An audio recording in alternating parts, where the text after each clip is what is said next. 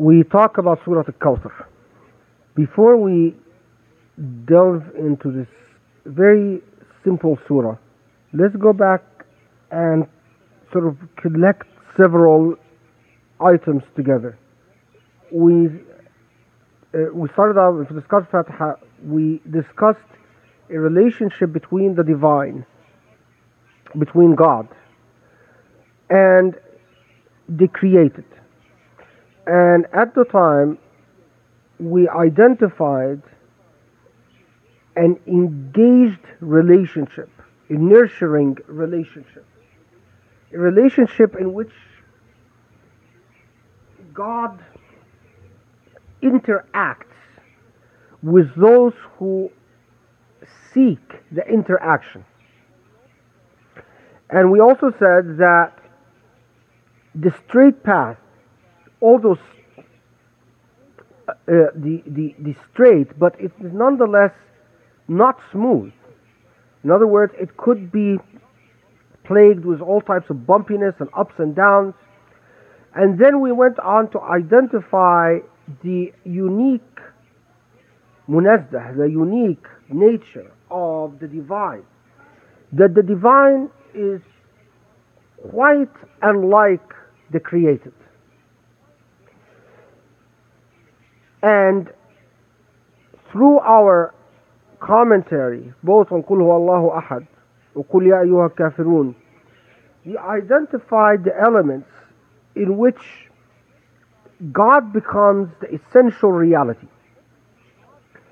Everything else becomes a constructed reality, a constructed, which is also a source of empowerment. Constructed in the sense that how you see reality very much depends on your relationship with God. And at the time, if you remember, we talked at length about how a marriage could be a contract between a man and a woman. But you could redefine the dynamics of reality so that a marriage becomes a form of spiritual bond between two um, souls.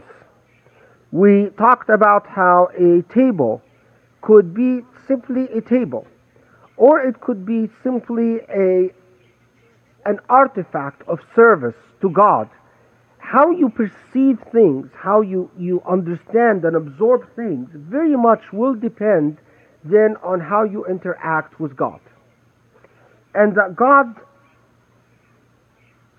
and this interactive, intimate relationship is one in which a person commits oneself to, or a person commits a per, himself to, and seeks actively. And it is neither easy nor smooth, that it is full of hardships and pulling and so on. Now, then we talked about, and when we, we talked about Surah Iqra, then the avenues for knowledge. Now that we said that you your construction of reality is dependent on as as as a devout person, as a believing person, on how you interact with God, how you understand God, consequently how you understand yourself. In other words, how you understand how you interact with God with God, that will also affect how you define yourself, how you construct yourself, how you construct others, how you define others that everything in essence becomes contingent and dependent on how you interact with God. What is this construction of reality? It's a form of knowledge. It's knowledge. When you construct reality and then know this, this constructed reality is knowledge. And then we talked about how human beings are addressed or are, are um, um, discussed in Surah Iqra and how this process of attainment of knowledge could either become a process of further service to Allah or could become a process in which a human being becomes detached completely and in fact arrogant. That knowledge is sort of a could act as the force that brings you into a further further intimacy with Allah knowledge could be the, the very vehicle that allows you an intimacy unimagined to you before. Or knowledge could be the source of true arrogance in which you detach further and further away from Allah. And in fact, we saw in Surah Iqra that Allah warns warns of the natural human tendency. The natural human tendency to become conceited and so and think yourself self-sufficient and to lose sight of where this whole constructed reality really began. If you try to absorb everything we've done so far, you sort of you end up with with something like this, and then you you start seeing the foolishness of the arrogance and the conceit. You start up you start up with something in which there is really a core being. The, the really only stable, constant eternal being, and that is God. Everything beyond God is has no inherent essence of its own. It is neither permanent nor is it in any sense non-derivative. Everything else is a derivative being. And then you you through the, our discussions about that you you get the sense that the realm in which we live very much depends on how we define our relationship to the non-derivative being. In other words, the being that that is inherent and is self-sufficient and is non-derivative. If we completely ignore it, that will lead to a certain construction of reality or construction of different realities if we embrace it, that leads to a whole set of other realities. But then the irony of it is that we often, as human beings, forget our inherently dependent nature. And it is very easy for us to assume ourselves self sufficient. In other words, to sort of get the the the the the, um, the fever of thinking of ourselves as minor gods. And in doing so, we construct realities that ultimately lead to our own destruction. And we, we, we trace that in Surah Iqra. Now, if you remember in Surah Iqra, we confronted something that was quite fascinating. The surah seems to be contextual, if you recall. I mean, there is all types of report that it is very much contextual, um, uh, that it was revealed as a response to a single person. If you remember that a person insults the Prophet and then Surah Iqra is revealed. And we went through two lines of interpretation. A line of inter interpretation that was non contextual, a line of interpretation in which we ignored the context, the historical context of the surah, and a line of interpretation where we integrated the, the, the um, historical context of the surah. And towards the end of the halaqah, I think it was Jihad who said, Well, is it possible that it was both at the same time. That in fact it has a historical context, and in fact it was revealed in response to a specific person, but simultaneously it has all these other abstract metaphysical meanings that have nothing to do with the context. Do you remember that? Remember that question? No? Well, that was basically the, the comment, right? In other words, is it possible that at the same time it was at a, a specific point in time, at the time of the Prophet, it was talking about a specific interaction between the Prophet and an individual. But nonetheless, despite of the fact that it meant that at a specific point in time, that it would have a meaning that far transcends the specific historical context. And if you remember, I told you, well, let's hold off talking about this until we discuss Surah Al-Kawthar. Because Surah Al-Kawthar poses to us, and, and a few others like Abu Lahab, Surah Tabbat Yada Abi Lahab wa Tab, this whole issue of when we remember again, I'll backtrack because it's important that you stay with me, especially at this juncture. We said that how we construct reality depends on how we interact with God.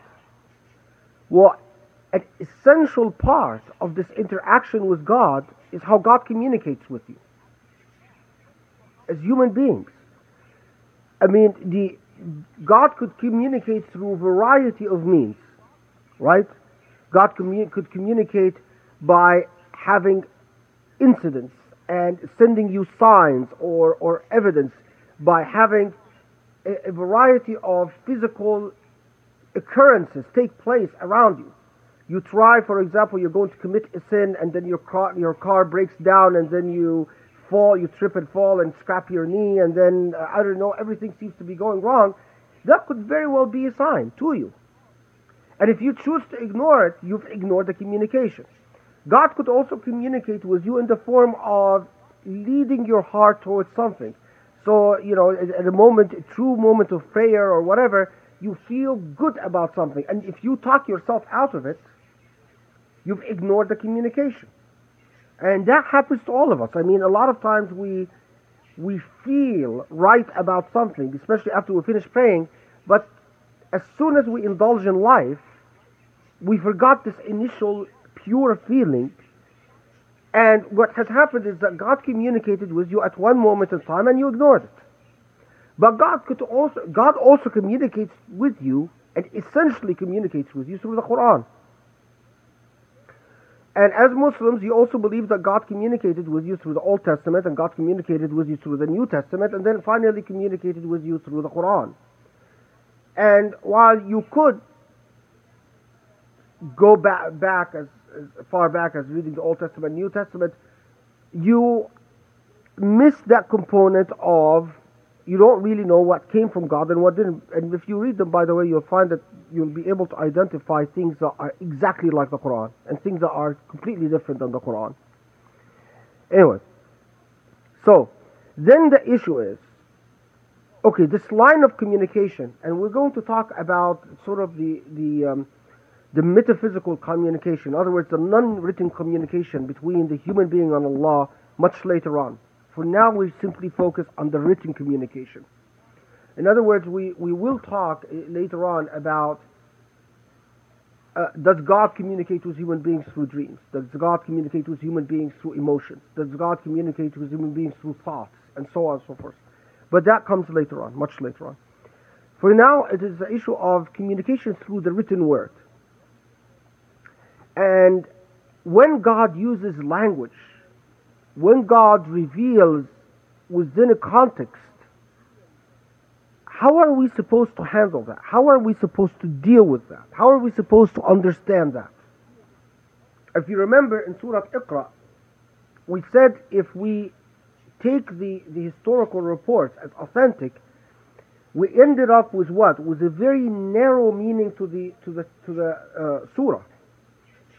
And if we took the non-contextual, non-historical understanding, we, we ended up with a very expansive meaning to the surah. And we raised at the end the possibility that it would be intended for both. But then the question is, if that's the case, then how does God use language? When God, for example, says, uh, uh, nasiyatin kazibatin khati'ah. Remember? Which says the, uh, a, a um, nasiyah is the, the forehead or the, the upper part of the head. That it is misguided and deceitful. And the forehead being symbolic to the to the to the, symbolic of the face generally, arrogant, deceitful, is it talking about Abu Jahl or is it talking about the character of a person who becomes conceited and absorbed by knowledge? If you say it's only talking about Abu Jahl and you don't carry the meaning beyond that, you're stuck. Then the verse really relates to Abu Jahl. But if you if you say it's not only about Abu Jahl, it's talking about the character of a human being, then you've just expanded the meaning all over the place to describe a, a, a character type rather than simply Abu Jahl. Now, someone who has the tra- translated Quran, read the out loud, read the translation of Inna Atainaka Kawthar. Okay. So pray to your Lord and sacrifice. It is your insulter who is without posterity. Now, right away, you are alerted to the possibility that what? That it could very well be talking about someone who insulted the Prophet. Right? And when it says sacrifice, sacrifice what? Wanhar. When we say wanhar, what, what is that normally referred to? Yeah, the, which is what? Slaughter. Well, not, necessarily camel, but if you slaughter an animal, which you then in, in the in pilgrimage you slaughter an animal and you feed to the poor, that's called nahr. This process, I mean, we're, uh, that's called nahr.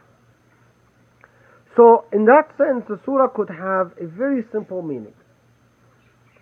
We have given you abundance. In other words, we've given you a lot of good things.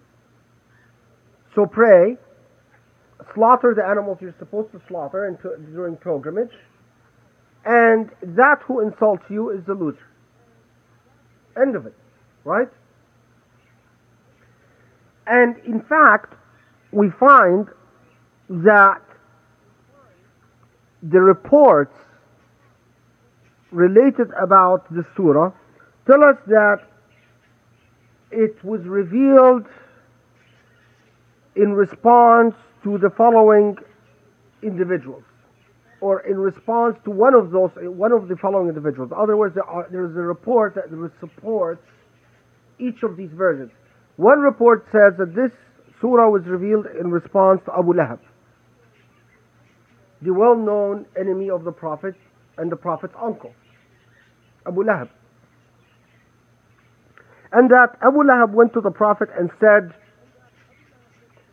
basically you're a loser and insulted him in public. And then the Quran responded to Abu Lahab and said no you're the loser another report says that no it was Abu Jahl that this surah was revealed as a response to. The well-known enemy of the prophet and the persecutor of Muslims. Someone who persecuted Muslims rather extensively. We're going to return to, to this point uh, again, but uh, and again that the same, the same more or less the same version is that Abu Jahl comes and tells the the Prophet, "Ant al-abtar, you are the one." Um, you are the one who has no male offspring, which was considered an insult at the days of the Arabs back then. In other words, sort of, it's a, it's a, it's a particularly hurtful way of saying you're a loser. You know, if you were you're not a man. If you're a man, you would have men.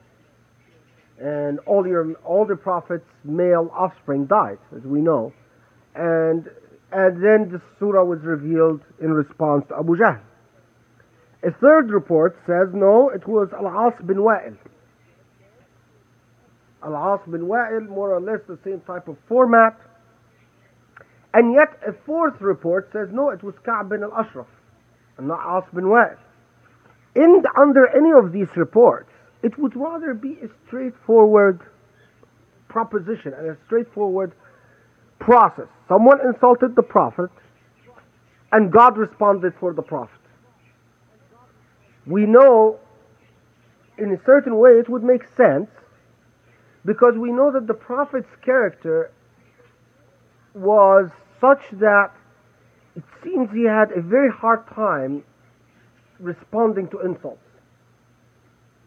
If you look at the seerah carefully, you won't find a single incident in which the, the Prophet responds to an insult with an insult. He seemed to be unable to, to answer an insult with an insult. And invariably, whenever an, ins- whenever an insult is responded to, it's responded to through what? The Quran, the revelation. Which is an interesting point. And with the famous story when the when the companions told him, "Why don't you ask God to curse him?" and he says, "I, I was sent a prophet, not a cursor."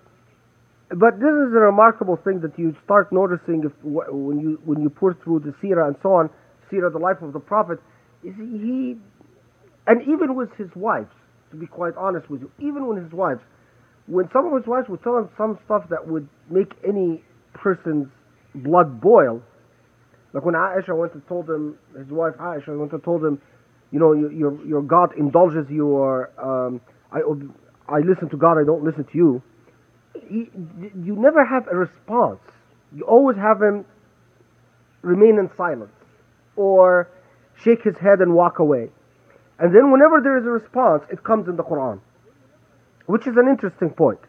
And here again, the, the, the reports say, whether it's Abu Jahl or Abu Lahab or Al-Wa'il bin As or whatever, that the, the Prophet is, is walking in the market coming out of prayer.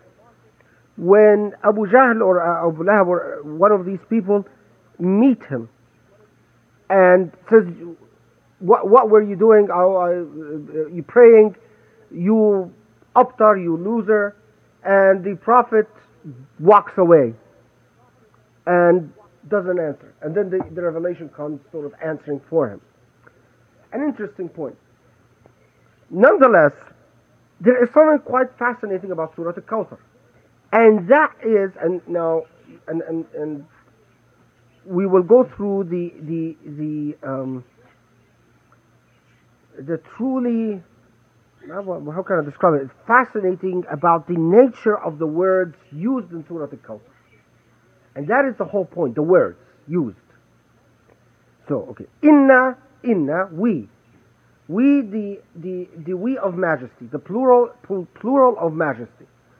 This is like the old British kings when they would say, we bestow upon you the great honor of. I mean, it's the king, it's one person, but you, you, the we of majesty. Inna. أعطيناك, أعطيناك means gave you. No, no issue here. A kawthar. Now, a kawthar is a fascinating word. It's a fascinating word because it's a word not within the common usage of Arabic. We find it in some old Arabic poetry, but it, the, the, the grammar form in which it occurs, uh, it has it's quite unprecedented. And we have no less than nine different positions on the meaning of the word Kawthar. Nine different positions. Position number one, related by Ikrimah, the well known companion, who argue, argued that a means prophethood and nubuwah.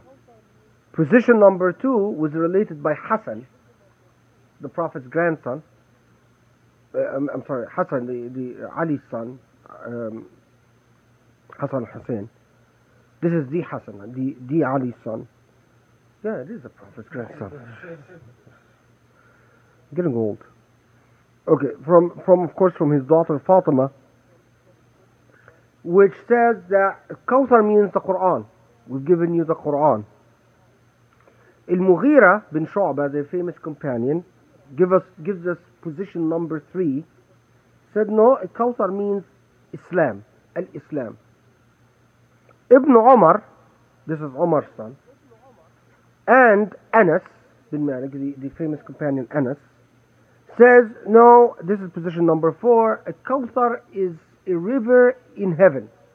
And there is a report that says that the Prophet, when he ascended on uh, Laylat al-Isra wal Mi'raj to heaven, he saw a river given to him by God.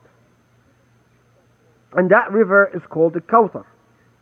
Ata, another one of the famous companions, argued for number five, that Kawthar is that in the final day, there is an area that the Prophet is going to be in, and people in a fit of panic will be running towards the prophets generally, trying to plead with them, to plead with God, not to hold them accountable for their full sins.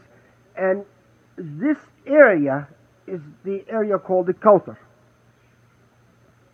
In other words, that the Prophet will be an area and people will be rushing to try to plead with the Prophet, talk to God, talk to God, and so on. Number six, Ibn Abbas, from the famous companion Ibn Abbas, says that the Kawthar means a lot of good, khayr kathir, a lot of bounties. Abu Bakr bin Ayyash, not a very famous companion, gives us number seven, position number seven, and said that Kawthar means that the Prophet's ummah, the Prophet's followers are going to be a large number. It comes from word kathra. Kathra. Position number eight, which was related by Ibn Kisan, said that Al Kawthar means honor, the privilege of honor. And position number nine said Al Kawthar is in the form of fu'al, of the word kathra. Fu'al is one of the, um, what do you call these, um, patterns.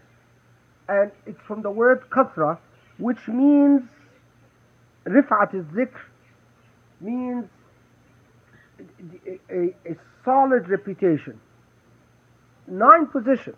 It could mean a Quran, it could mean Islam, it could mean uh, a, a river, it could mean an area that people crowd over, it could mean a large followership, it could mean um, uh, honor and dignity, it could mean a solid reputation. Nine possible meanings for Inna A'tainaka Kawthar. Now, this raises a fascinating issue. If this is a response to a, a specific individual, an individual insulted the Prophet, God is responding to that individual, why would God use a term that could have so many different meanings? I mean, if you want to put someone in their place, you use something quite specific, don't you? If you want to say you're a loser, you say you're a loser. Let me define. Let's spell loser for you. But if you are going beyond the context, you might word the response in such a fashion as to affirm a principle. And we will talk about what the principle is. Okay, let's move then the, the second verse. فصلي لربك وانحر فصلي لربك وانحر فصلي comes from the word what salah which means what pray Mujahid one of the famous companions said salah means the written prayer to pray in other words the five prayers Ata said no, it is the Salat al-Eid. Why Salat al-Eid? Because when do we slaughter animals? Right, right after, or uh, right after, like Salat al-Eid. Yeah, Eid al-Adha, second, the big Eid, not the small, not this Eid.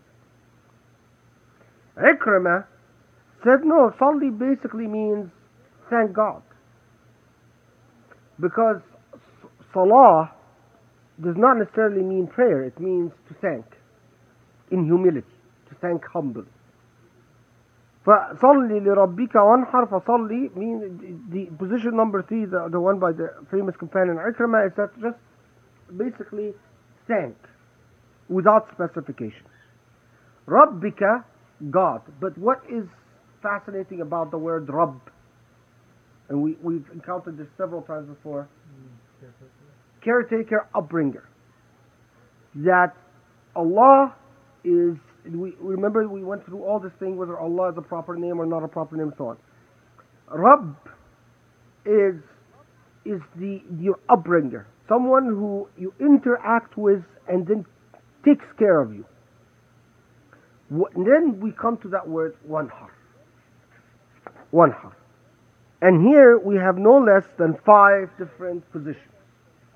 Position number one, which was related by Ikrimah, Mujahid, Waqtada, said Wanhar means slaughter the animal, the sheep, after the, the Eid prayer, which you then give that meat to the poor after feeding your family. Position number two, which was related by the companion of the hawk, said no, one har in proper Arabic, Arabic means ask. This relates to what? To what word before it? Rab, the caretaker. So here the connection between one wanhar and Rab is obvious. Because if Rab is the caretaker, you it is not only you thank.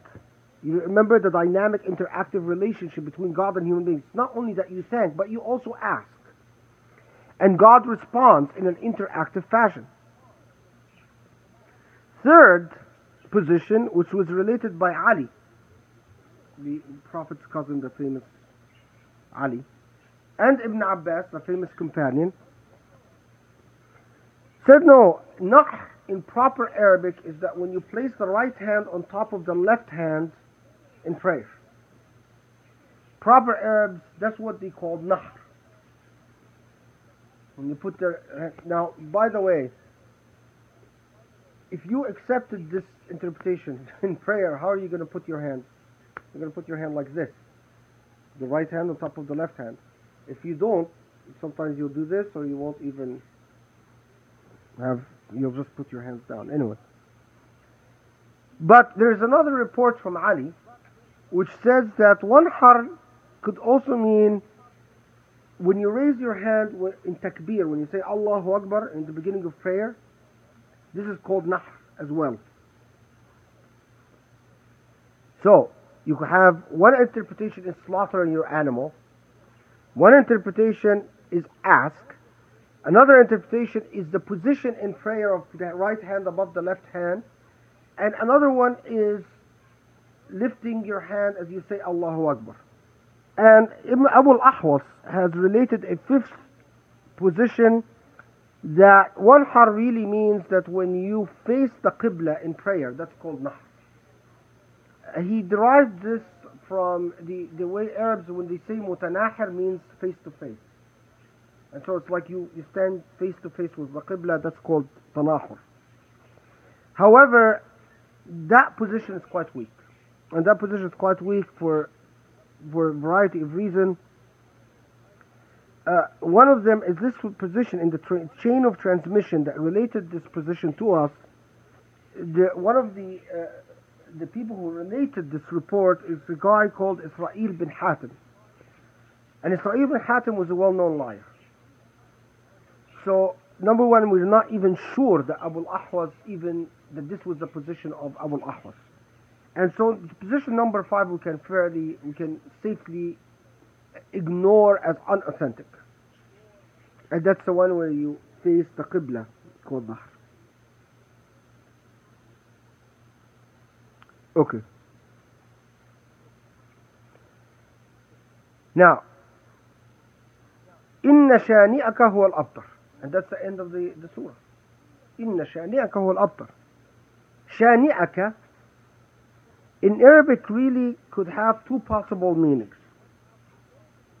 One related by Abu Shajara, Mubghidaka means that who hates you.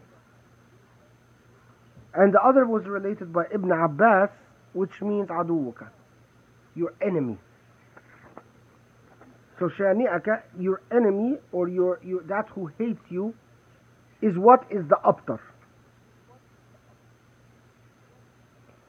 And here, abtar is another one of these words.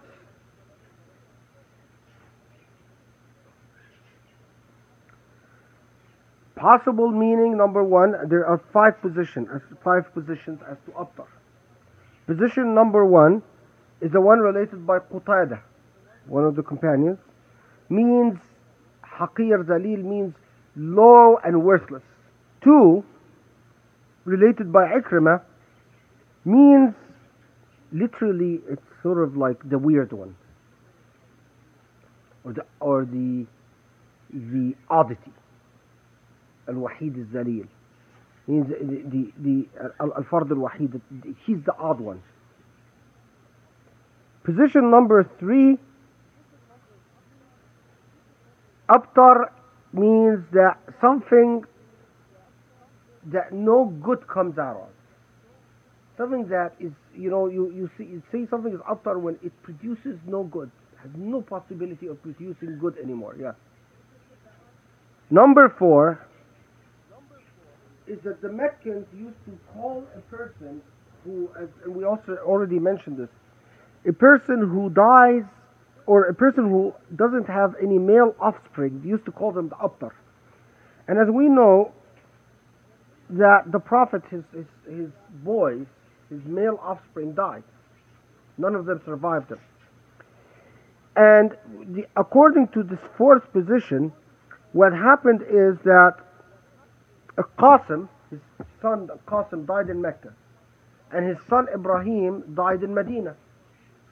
And when that happened, the Meccans used to, went around saying Batara Muhammad. Batara Muhammad means what a loser. He has no male offspring.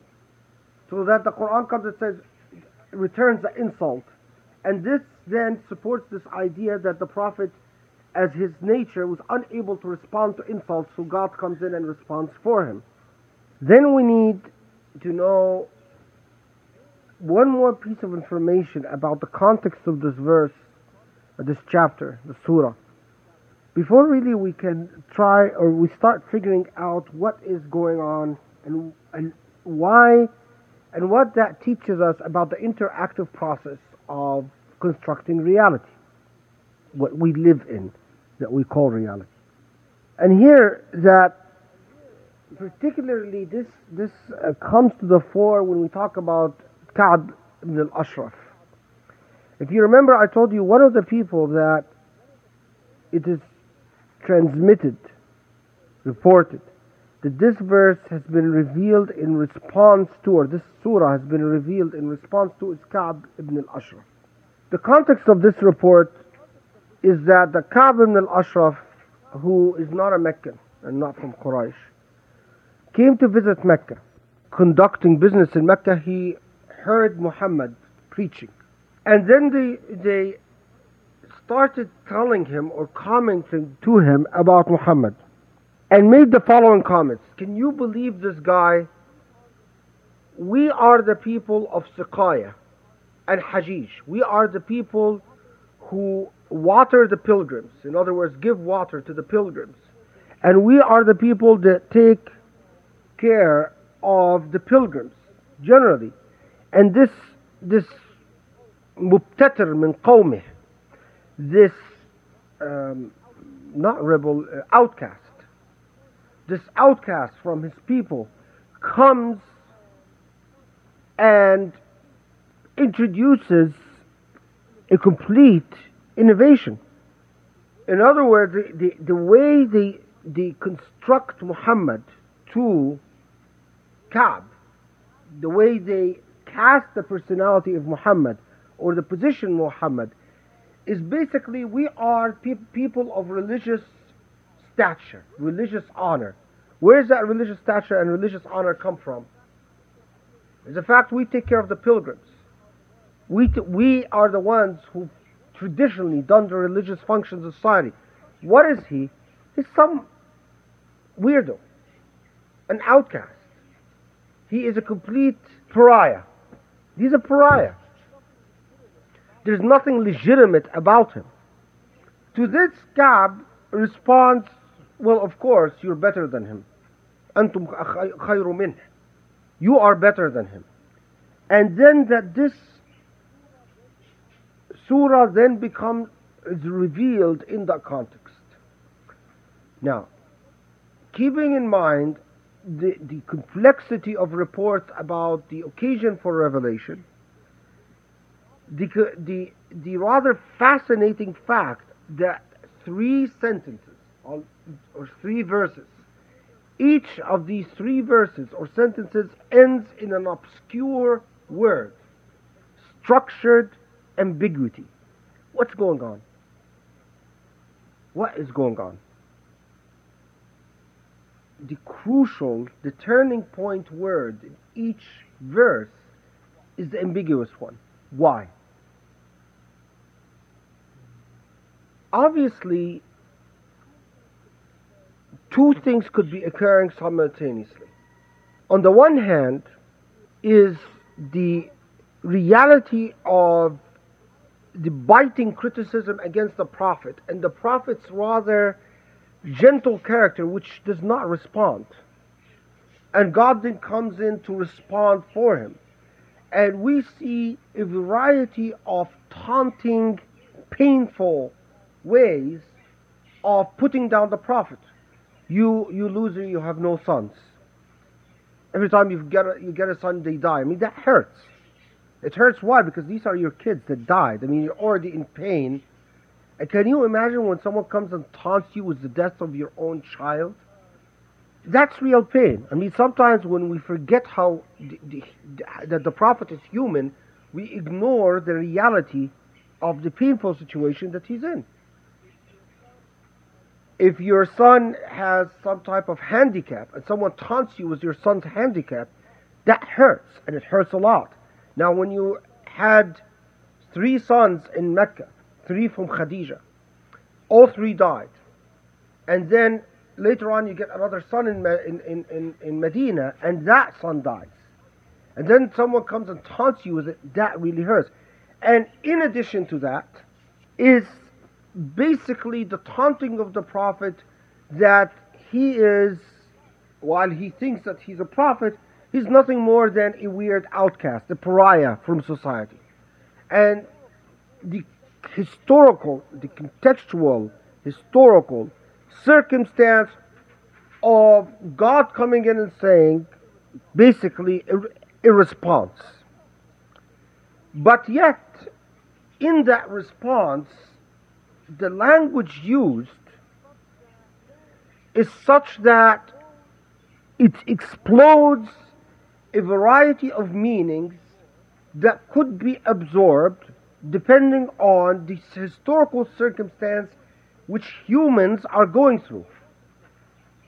So notice this. If you live at the time of the Prophet, what is the meaning of, the, of, of this surah? Okay. You're living at the time of the Prophet.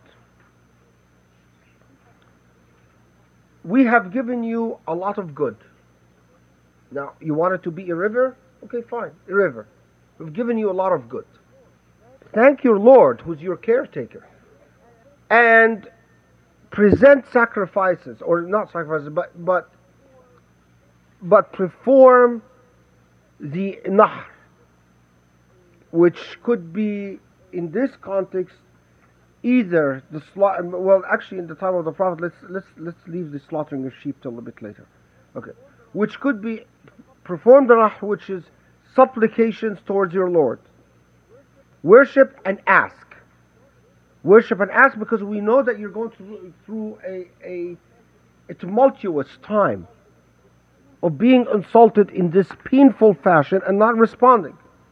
And know that that who persecutes you is the one who is the loser, not you. Now, in a different day and age, it could have a rather technical meaning, legalistic meaning, like the Wahhabis interpret today. We have given you the Quran, okay? Kawthar, which usually the Wahhabis say it means the Quran. We've given you the Quran, so pray and slaughter animals at Eid which you give to the poor. And وشانيك al-Abtar then refers to Abu Jahl or Abu Lahab or whatever, nothing more. So that sort of like that part belongs to the Prophet and the first two verses, the first two sentences present us with technical obligations. Now, if you go at another level of meaning, then you end up with the following. And here we disjoint, or I'm sorry, we just attach from the Prophet altogether. Who is it talking to now?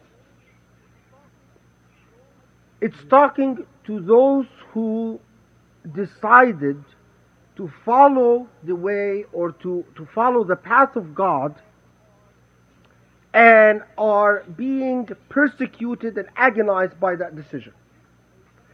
And basically it proceeds in then in the following fashion. We have given you Islam or belief. Instead of we've given you prophethood or we've given you the Quran, we've given you belief or Islam. So pray to God, salli, pray, worship, your caretaker, and ask, engage in the interactive relationship with Allah. And you must know that when you do so, you are not the weird one. Despite of all despite of all contrary appearances, those who hate you for doing so, remember, shani'aka, one of the possible meanings is mubghidaka, those who hate you, those who will hate you, not necessarily even those who will persecute you, not necessarily those who will call you names, as when we limited it to the Prophet. It must, then now, at that level of meaning, it doesn't even refer to calling someone, someone calling you names. Just know that those who hate you for worshipping and asking your caretaker are the ones who no good comes out of. Remember the author, one of the meanings is they don't produce any good. That these people, it is not that they're the outcasts or the pariahs, it has nothing to do with name calling now.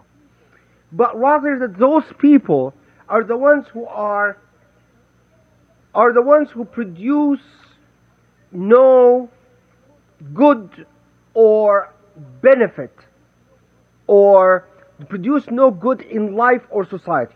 So now it has to do with a philosophical point about your interaction with Allah. You are going to interact with Allah. There are people who are going to hate you for that. And you must know that those people are the ones who produce nothing good in life, not you.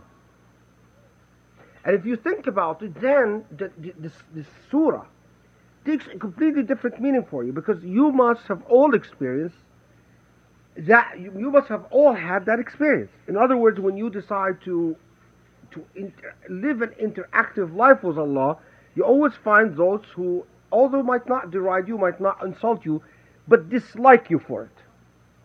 And the question becomes which of you are really superfluous to life? Which of you are marginal? Which of you are of no real value? Because if you remember, those who hate the, the religious type will say, those who interact with God, what is their main point? Is that a religious human being equals to a person of no real value. If you think about it, it hasn't changed throughout his, of history. Throughout history, that a religious person basically is something nice but entirely useless. And the Quran, at that level of meaning, comes in response saying, "No, you must know that those who hate you are the ones who is who are really useless." So to re, to to go back again, the Quran then you will discover as as some well-known Quranic commentators and, and, and theologians have noted, and even Orientalists such as Izutsu, the famous Japanese scholar, that the Quran seems to sometimes function at one layer of meaning. Simply talking to you at one level, that's it. At other times, it talks at multi layers of meaning. And Kawthar has three. Some other surahs that we'll talk about later have as much as 9 or 12 layers of meaning. And when, the, when, when you talk about these different layers or levels of meaning, then you are really talking about God allowing you to construct your reality depending on your level of interaction with God and depending on the historical circumstance or your position in history, in time.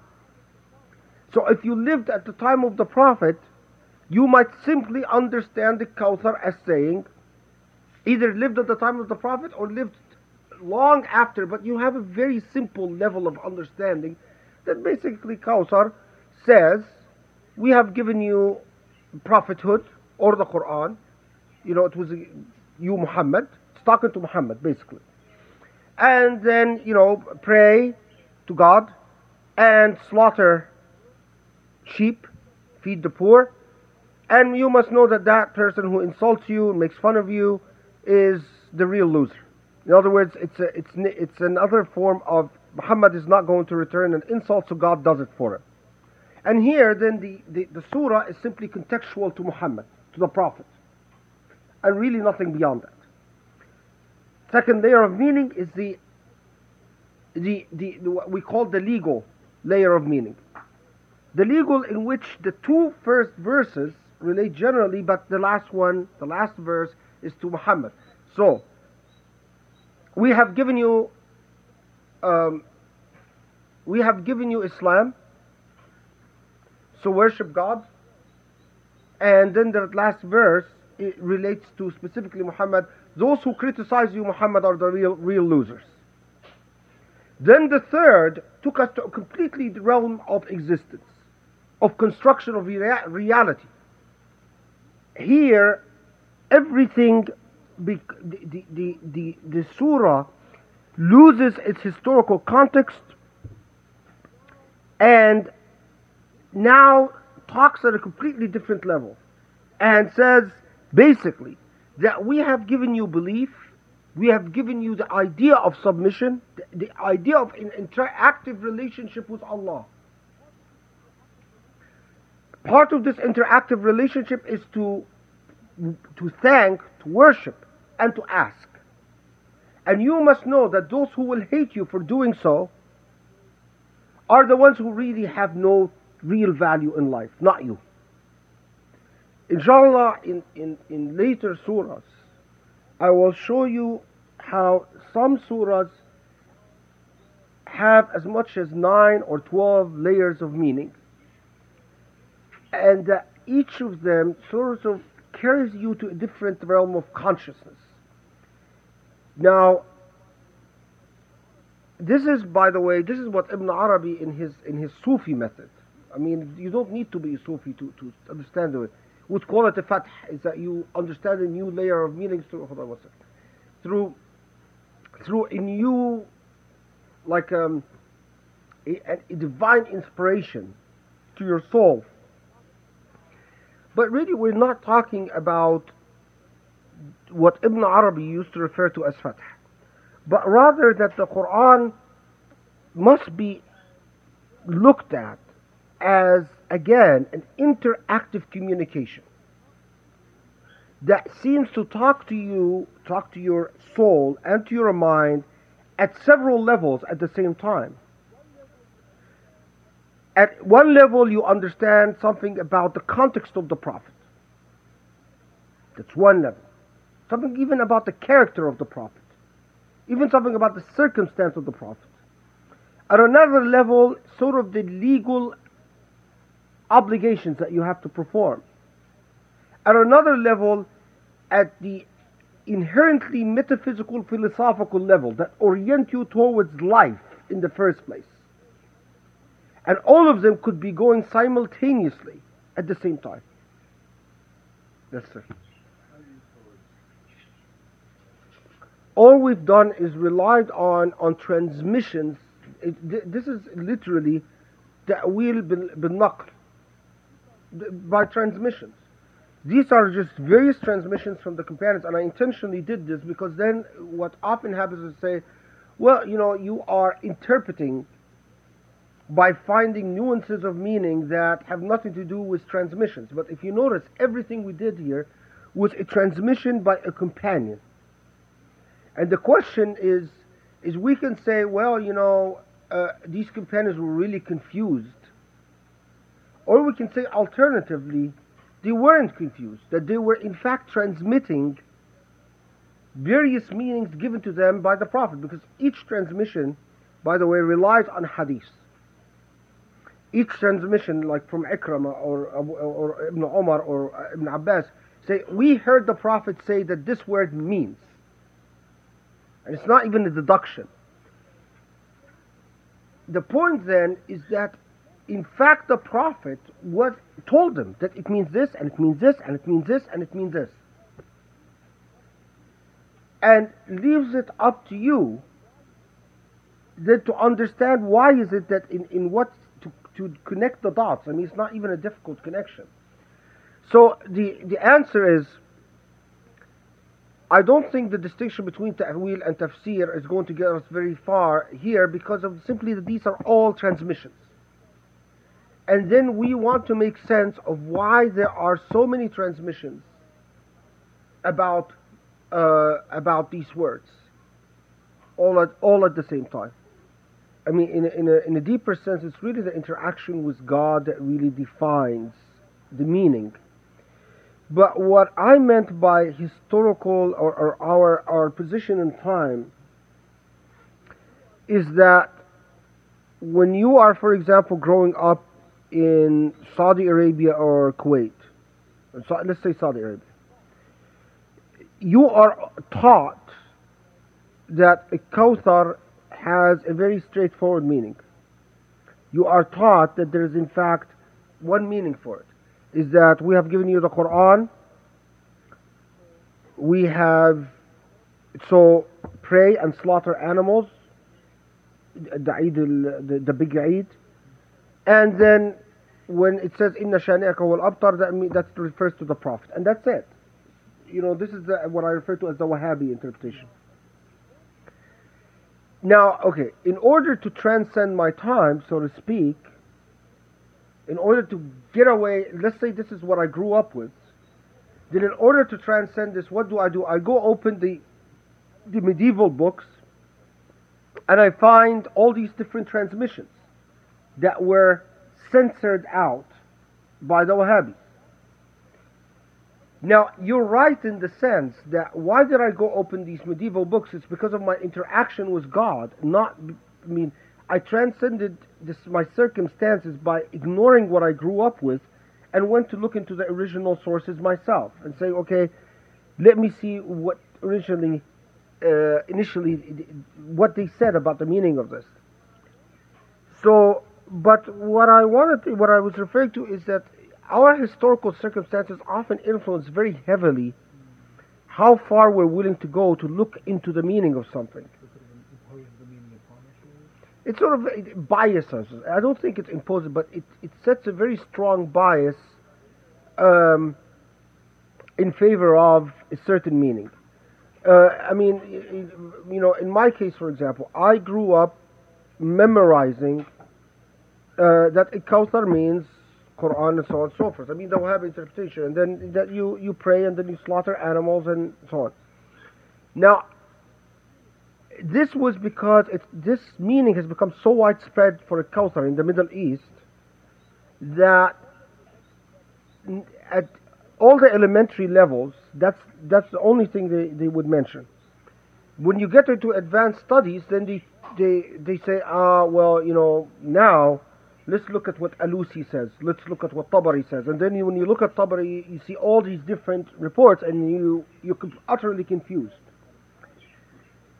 in the sense that knowledge here, it is the, the desire to understand the divine will, and that's what's the, the, the, the what the um, urge for knowledge should be.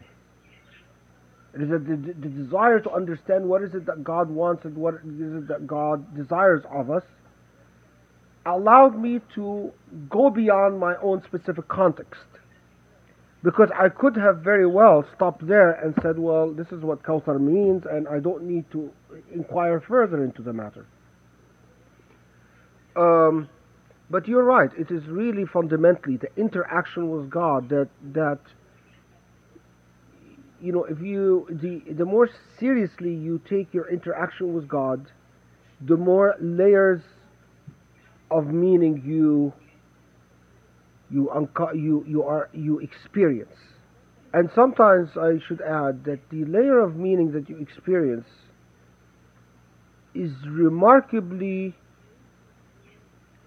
an inspiration more than any form of logical conclusion.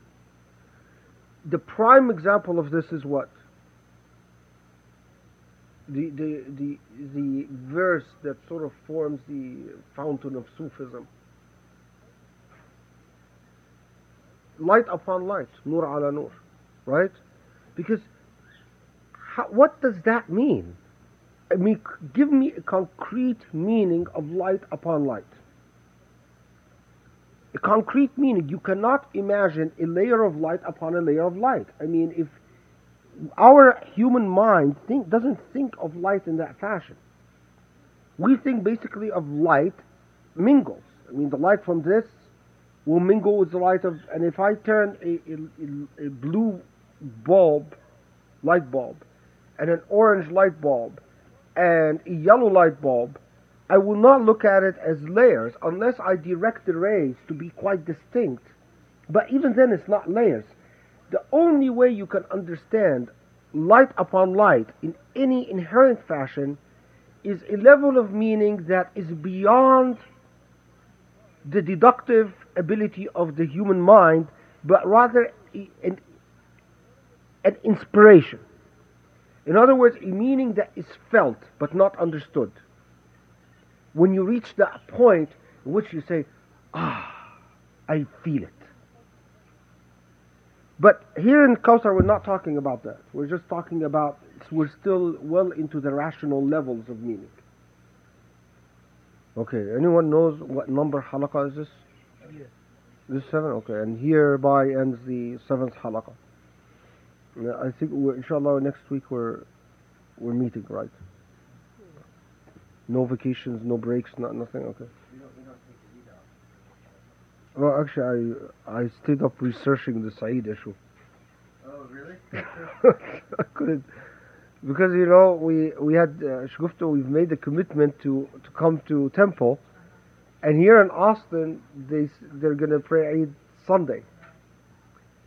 So then we're caught in dilemma because should we follow the the the the town that we live in, or Temple which we really don't live in and have no real uh, attachments to, and then if we don't show up, then you'd be disappointed and uh, and you know people that are expecting, okay, they didn't show up, and but yet if we show up, you can't break a day of Ramadan. Or, so to present itself was a really interesting one of these interesting problems. And then I, after I gave my opinion to Anwar and Jihad, and then for about two hours I couldn't sleep. I just kept looking further and further into the matter, and then finally I was satisfied that okay, then the, I've exhausted what I can possibly look at, and it was left at that.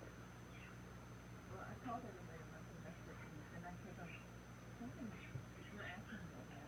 It's broken. Okay. So I probably got hold of them. So I really appreciate you coming, and, um, one day I want to see it, I'm on therapy. It was uh, it was our pleasure collectively. You're welcome. If you don't get it from the library, my offer is still open. If I had another copy, I would have given you that. But I do I do cite the Quran in French, in in different contexts. So.